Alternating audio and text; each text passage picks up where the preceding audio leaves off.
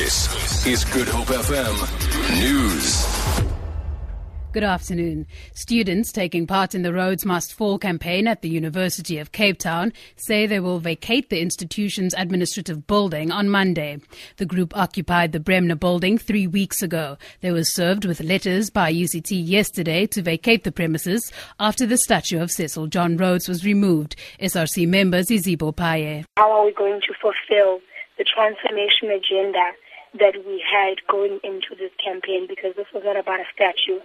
And the last thing we want is for people to think that because the statue has fallen, this is the end of it, and which it's really not. It's only the beginning of it. So we need to be very strategic about communicating that well to, to, to, to the public. The National Police Department has deployed over one hundred members of the Public Order Police to assist in the fight against the attack on foreign nationals in the Greater Etekwini municipality area. KwaZulu-Natal Police Commissioner Mamonien Ngobeni says the situation remains intense. We have uh, received additional deployment uh, from militants, about uh, one hundred ten uh, members. They are being briefed.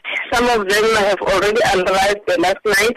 Some of them have been uh, deployed. So we are trying our level best uh, as the police, as the uh, provincial joint and the security cluster uh, to stabilize the situation.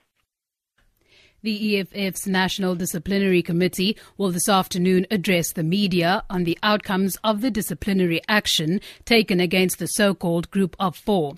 This follows the suspension in February of Kanyisile Lichfield Shabalala, Mpora Makatsa, Lakitwala and Andile Mkitama. The four are being accused of corruption and cover-ups directed at the E F F leadership. And finally, a court in Egypt has confirmed a death sentence on Mohammed Badie.